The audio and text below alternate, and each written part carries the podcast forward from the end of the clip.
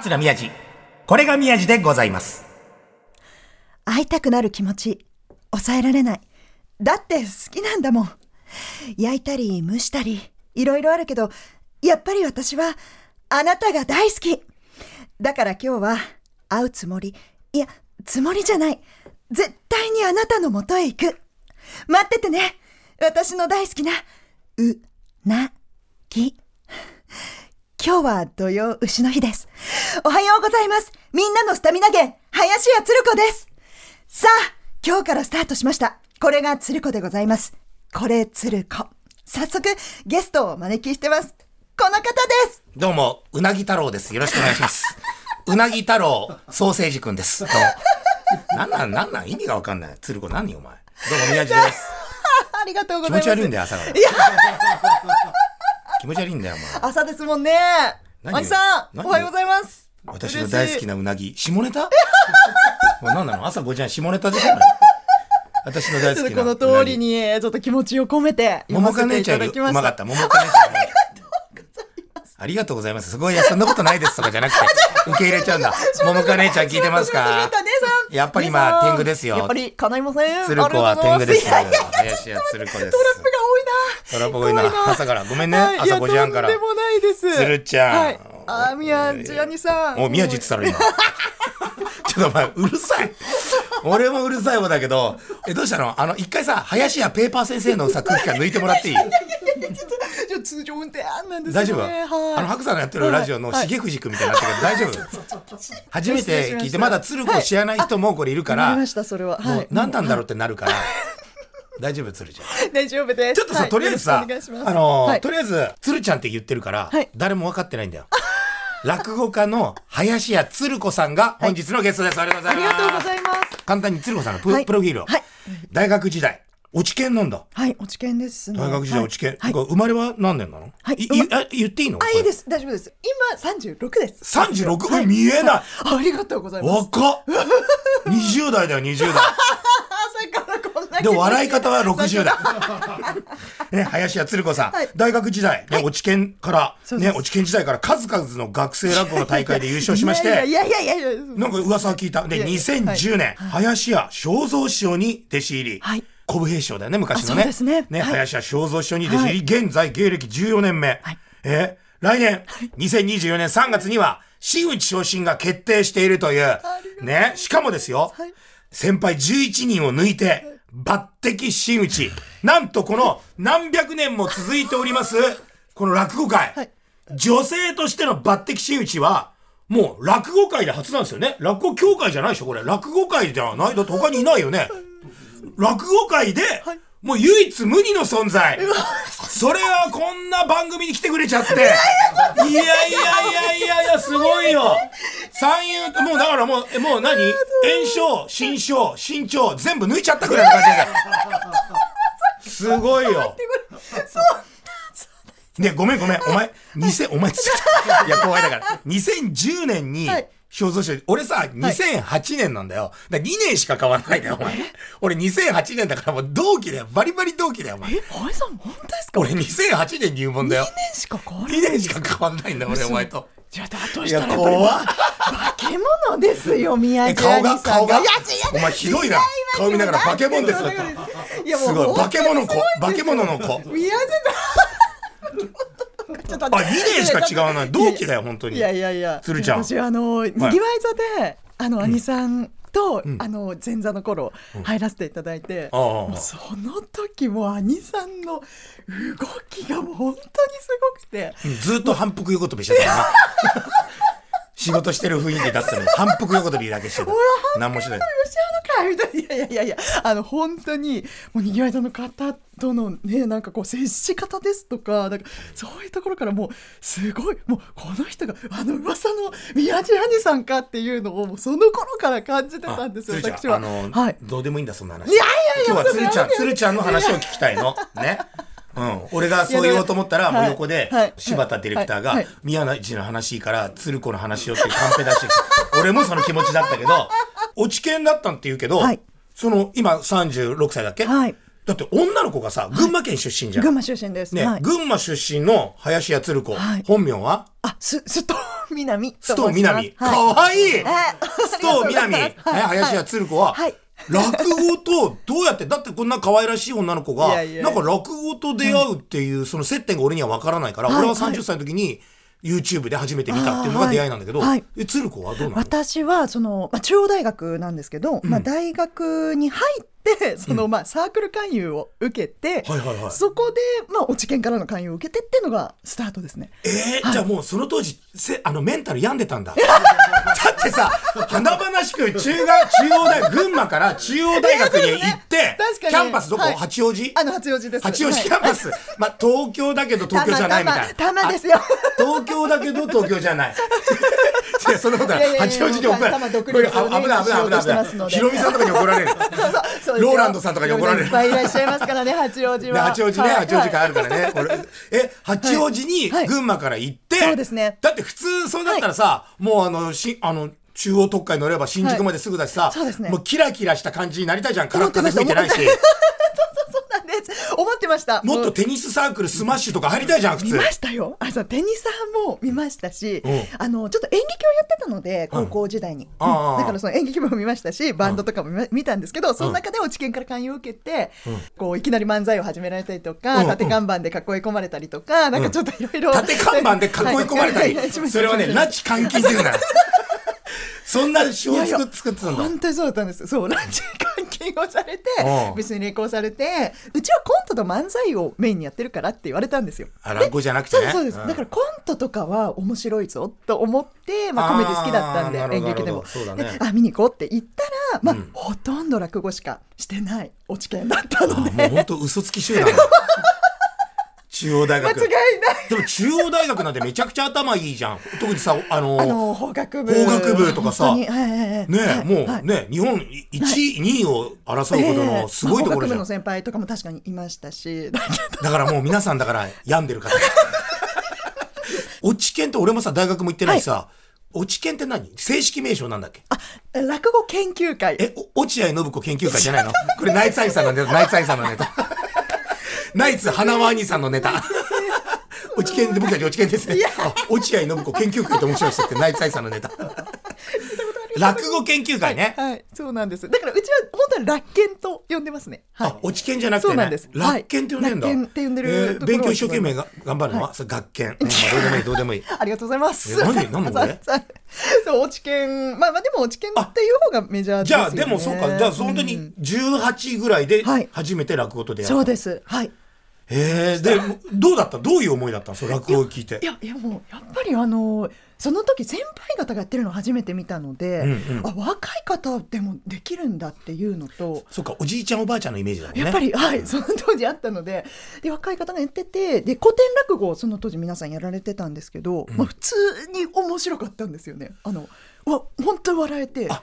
さ、その名人上手の CD とか音源を聞くんじゃなくて、大学の先輩の落語が初めて聞いた落語。そうです。はい。それすごい。それでこれ面白いと思ったの？思いました。で今はでもその先輩方素人でしょ？プロになってないでしょ？なんですけど、でも見下し面白い先輩方とすごいね。でもそこはさ、どうでもいい人だったら。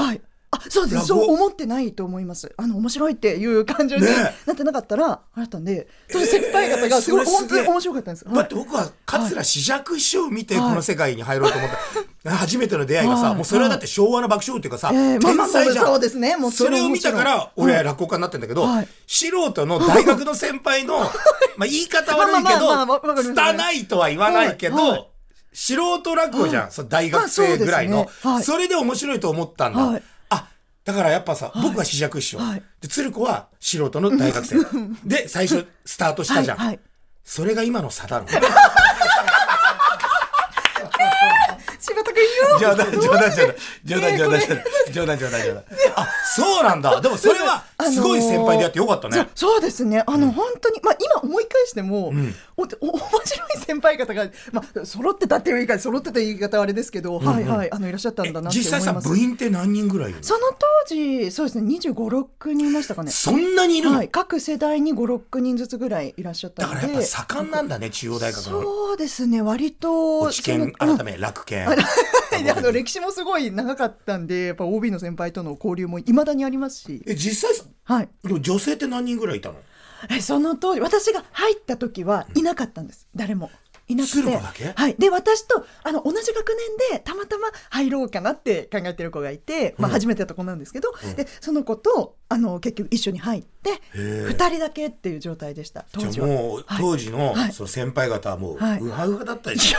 女の子入ってきたっつって。もうとんでもないいやいや絶対そうだよ。だって18歳の鶴子でしょ、はい、今よりあれでしょ、はい、うるさかったでしょ、もっと顔がBS 商店特待校とかでもさ、お前顔がうるさいとか言われるじゃん。いやいやもう今のリアクションもさ、ちょっとさ、ルックスとは、はいはい、イメージ、ね、ルックスでこう受け取るイメージとは違うテンションじゃん、はい、なんかもうちょっとさ、シュッとおとなしくしててもいいのに。でもちょっと言われますね、喋らなければいいみたいな。喋らないし笑わずに動かなければよかったっていう、モナリザのような感じでいてくれればよかったのに、少し微笑んでるだけの鶴子がならもうちょっと俺も興味が湧く。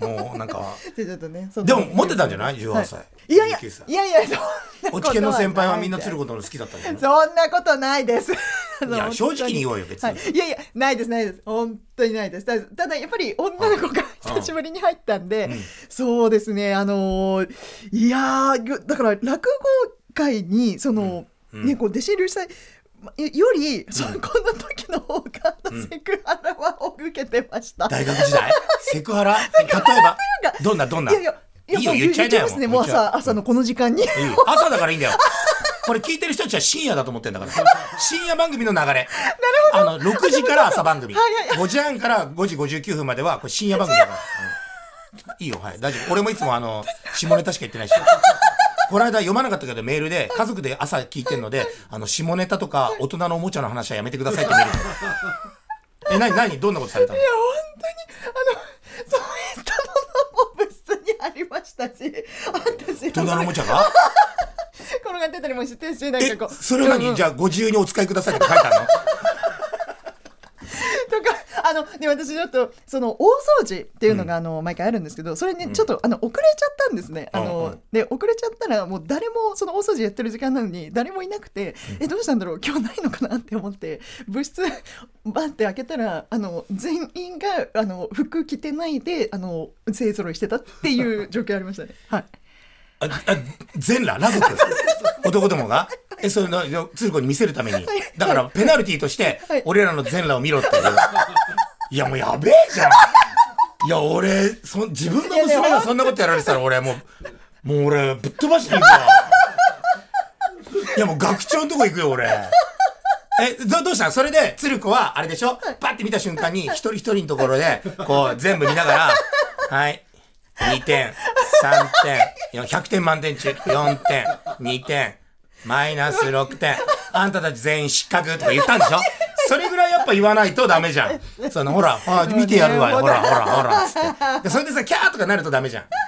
いやでもすごいこれだって難しいなと思って、こうなんかやっぱり冷めすぎるのもいけないじゃないですか、だからキャーっていうのが多分正解だったと思います。はいはい、その時は実際にキャーにしたの。キャーっていうのでしたね。その頃やっぱり1年生でしたし、で110番110番だよねそんなでもね、先輩たちも本当ちょっと分かってて、その前に鶴子一回落ち着いて、はい、顔面汗かきすぎ、俺が一切太ってる俺が汗かいてないのにお前顔びちょびちょだよお前どうしたの？落ち着こうよもうね通常運転です、こちらも。はい、汗っかきなのでね、はい、本当によろしくお願いします。でもそれでやめようと思わずに一生懸命落語に打ち込んだんだそうですね、打ち込みましたね。落語に対する情熱はでも、その時からもう芽生えたんだ。そうですね、ご自分でそのご自分で、自分にこうつけてた、ご自分でつけてないで自分で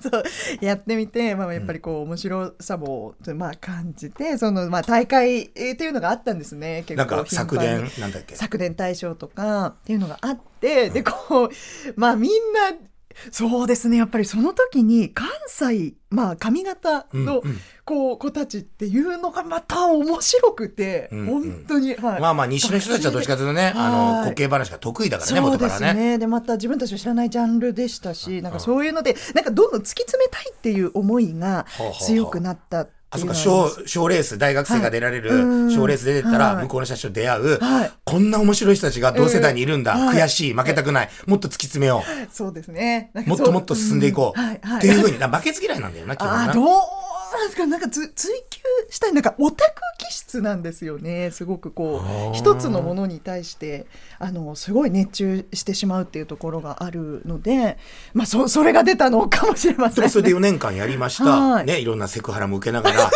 でもさじゃあ就職しようってならなかったの？そうです。やっぱりその落語家になるって一生の問題だし、しかも未知の世界だから。そうだね。でやっぱり先輩方からも女性っていうのはもう少ないし、うん、難しいっていうことも言われてたので、うんうんうん、もうその知見の頃から言われてたのですごく悩みましたし怖さもあったんですね、うんうんうん、だから実は就活もしてるんです、はいはい、でまあ就活してもちろん両縁に巡り合えば就職ももちろんしようと思ってましたし、うん経験もその時しかできないと思って就活したっていう経験も何かに今後生きるかもしれないなっていうのでやったんですけど、すごくリーマンショックの時代だったんですね。ああそっか、はいはい、やっぱ不景気っていうのがあるんだな。はいはい。だからもう不景気になると落語家増えるっていうもんねうん、不景気になると落語家増えるんだ。ああだからもしかするとその世代だあるかもしれません。でもリーマンショックのおかげです、うんはいリーマンショックがあり、はい、世界中が本当に大変なことになっちゃった、はい、だけれども、うん、それがあったからこそ、はい、林家つる子が、はい、須藤さんが本名ね須藤さんが就職せずに落語界に来た、はい、だから落語界としてみたら女性初のその抜擢真打ちを生まれた原因っていうのはリーマンショックっていうことは落語界にとってはリーマンショックは最高のプレゼントだったんだよねすげえ。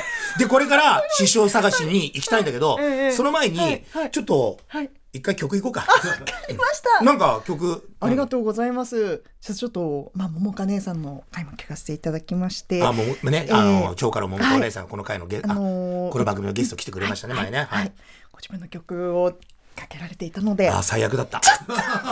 やっぱちゃんとしたプロの曲聴きたいから。で、つる子何かける？わかりました。はい、林家つる子で群馬ラプソディ恋のからっ風お願いします。来ちゃった。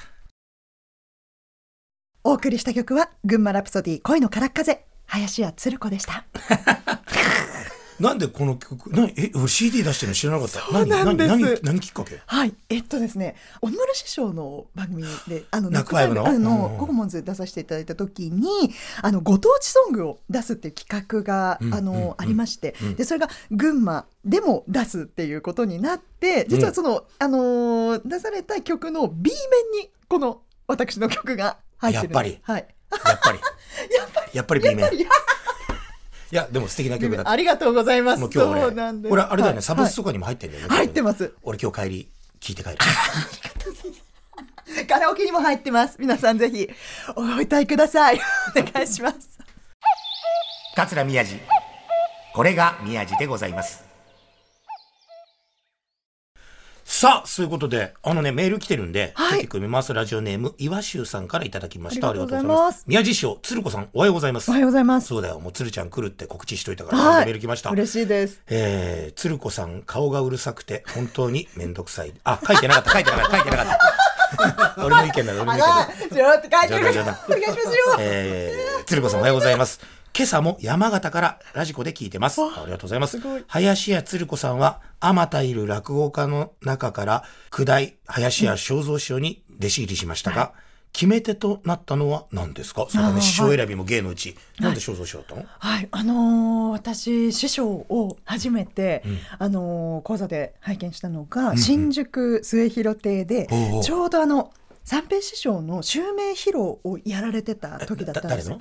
三平師匠のなんかいろいろちょっと微妙ななんか別に大丈夫じゃないですか。末広亭で、うん、まあとにかく末広亭で師匠の講座を初めて拝見して、うん、でその時に初めてその師匠の古典落語というのを聞いて、やっぱりその師匠は、うん、そのテレビのイメージが本当に強かった。古平時代のね、ひろみさんにいじめられてるような、うん、イメージね、うんうん、バラエティの本当イメージが強かったんですけど、うん、まあ、そこでまあ、もちろんメディアにも当時ももちろんお出になられてましたし、うんうん、古典落語も正面から向き合われていてっていうお姿を見て、うんうん、で私が入門した時に、うん、本当に七子姉さんを師匠がもう取られたばかりだったんですね。だから林家七子さんね、はいはい、これも本当に大きくて、師匠も、まあ、その入門の、お話をさせていただいた時に、うん、やっぱり女性2人がいると相談もできるだろうからって、師匠もその七子姉さんを取ったのが女性としては初めてだったので、一門として、はいはいはいはい、だからこういろいろいい、ね、効果を生むんじゃないかっていうところもあって、でこう私の弟子入りも前向きにすぐ考えていただけたっていうところがあったんです。そっか、林家自体にはね、はい、菊姫師匠とか、先輩はいるけど、正蔵一門としては、はい、七子ちゃんね、鶴子の何ヶ月上、何年上、1ヶ月が終わるのか、本当にじゃあもうほぼ同期みたいなもんかな、はい、そうです、入って、はい、で2人でこう相談したり愚痴を言い合いながら、そうです、まあ、はい、どうしても男社会だからね、はい、今のご時世にはちょっと合ってないけど、やっぱ何百年も続いてる世界だから、はい、どうしてもね、男社会の中に入っていく女性って大変なところあるからね、はい、でも心強かったです。何でも相談してましたし、やっぱり男のね、こう弟子さんには言えないようなこともやっぱりお互いそうだよね。でもさ、入ってすぐ、はい、全く俺は落語はさ、落ち研でやってたけど、プロの世界ってさ、入門するともう全然違うじゃん、はい、何が一番大変だったりとか、どんな苦労があった？入門してすぐはもう、でも本当にこう右も左も全く分からなかったので、うん、やっぱり怒られ続けて出たので、おかみさんだったり師匠だったり、あとは、まあ、大神さんも、まあ、おりますので、そうですね、今思うと本当に、まあ、もちろんありがたいことなんですけど、うん、こうもう本当に何をしても怒られていたので、うん、もうなんかこう自分の両親にも申し訳ないって思う感情になったりしました。この子こんな育てられてないのかとか思われたらどうしようとか、うん。でも女性の落語家としてこう、はい、楽屋入りしました、はい、どうだった？みんなの周りの反応というか。はい、でも本当に私が入った時は、うん、立前座に桃花姉さんと立花姉さんがいたんですよ。長家老桃花お姉さんと、はい、三遊亭立花お姉さんが、うん、いたし、まあ、その下にももうお姉さん方がいたので、女性落語家が増えた時代だもんね。ちょうど鶴子さんが前座入った時ね、はい、うん、先輩方もいたからね。だからすごいこう過ごしづらいとかは実はあんまりなかったです。先輩方が大変だったんだよな、はい、少ない中で戦ってきて、道を作ってくれたら、獣道じゃないけど、作ってくれた上を行くから、はいはい、ある程度舗装されてるからな、はい、今なんてさ、うちの教会、講談の人も含めると、女性の前座さんしかいない時あるもん、学校で。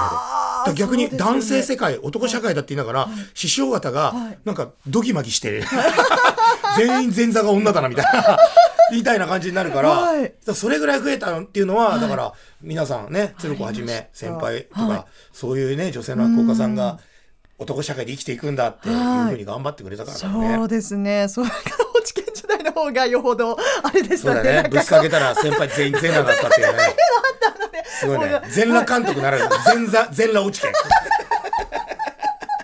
シャメ取ってあげればよかったのに、ほら取ってやるぞ取ってやるぞね、どうも 村西鶴子ですって村西徹鶴子ですカシャカシャカシャカシャカシャ、それを今度 SNS で上げてやるぜ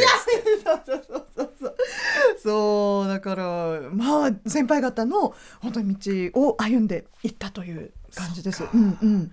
いやでもすごい、鶴子とはよく仕事で一緒になるけど、あんまりこんなちゃんと真剣にいろんな話したことないから、ね、なんか、はいはい、でもさ、鶴ちゃんとか鶴子とか言ってるけどさ、はい、俺も名前、芸名が決まった瞬間でさ、はい、これから一生、だから本名より長い期間呼ばれる名前が決まるわけじゃん。はい、なんで林家鶴子になったの？私群馬県出身で、うん、群馬って鶴舞う形の群馬県って上毛かるたね、はいはい、言われてて、この間も俺ロケ行ったよ。あ、嬉しいです。ジョイさんとかと一緒になってた。あ、ジョイさんと、はいはい、そうで、鶴の形って言われてたんで、師匠それをご存知で鶴子ってしてくださったんだって思ってたんですよ、うんね、そうでしょ。ずっと、うん、違ったんです、うん、違った師匠が全くご存知なくて、それを何なんだそれはってなって、じゃあ違ったんですかって、じゃあ私何なんですかって言ったら、うん、あ、なんかつるっとしてるからな、以上です。ありがとうございます。バカなんだどっちがかは言わないけどどっちがとは言わないけどバカなのいや面白かったね。つる子あれでしょ、つるっとしてるけど来週も来ちゃうんだよちょっと一周だけじゃないちょっとついちゃん来週さ、もっと女性初の、はい、落語界初の女性抜擢真打ちの、はい、お話とか、はい、ちょっといろいろあと、はい、今後ねメディアとかも今どんどん増えてると思うから、はい、そういったところもちょっと聞いていきたいなと思うので、来週もじゃあつるちゃん、はい、ね、お願いします。お願いします。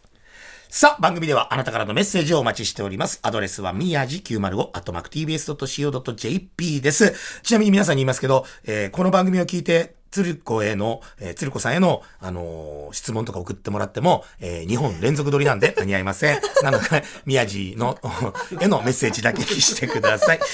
また、過去の放送はすべてポッドキャストで聞くことができますので、ぜひぜひお願いします。一之輔兄さん、桃香姉さん、が出てくれた回も、ポッドキャストだと聞き直せるのでね、ぜひぜひ聞いてください。ツイッターのハッシュタグは、これ、宮地です。番組の感想などいろいろツイートしてください。それでは、また来週、桂宮地林つる子でした、はい、来週もつるちゃんが来ますよ、はい、ベビーのいる生活迷える子育て応援ポッドキャストは、育児中のパパママが集まる匿名座談会。あまりこう預けると、うん、このお母さん愛情薄いわねとか、うん、マリアさんも思わないんです、絶対そんなことでも自分は思っちゃうんですよね。毎週月曜配信です。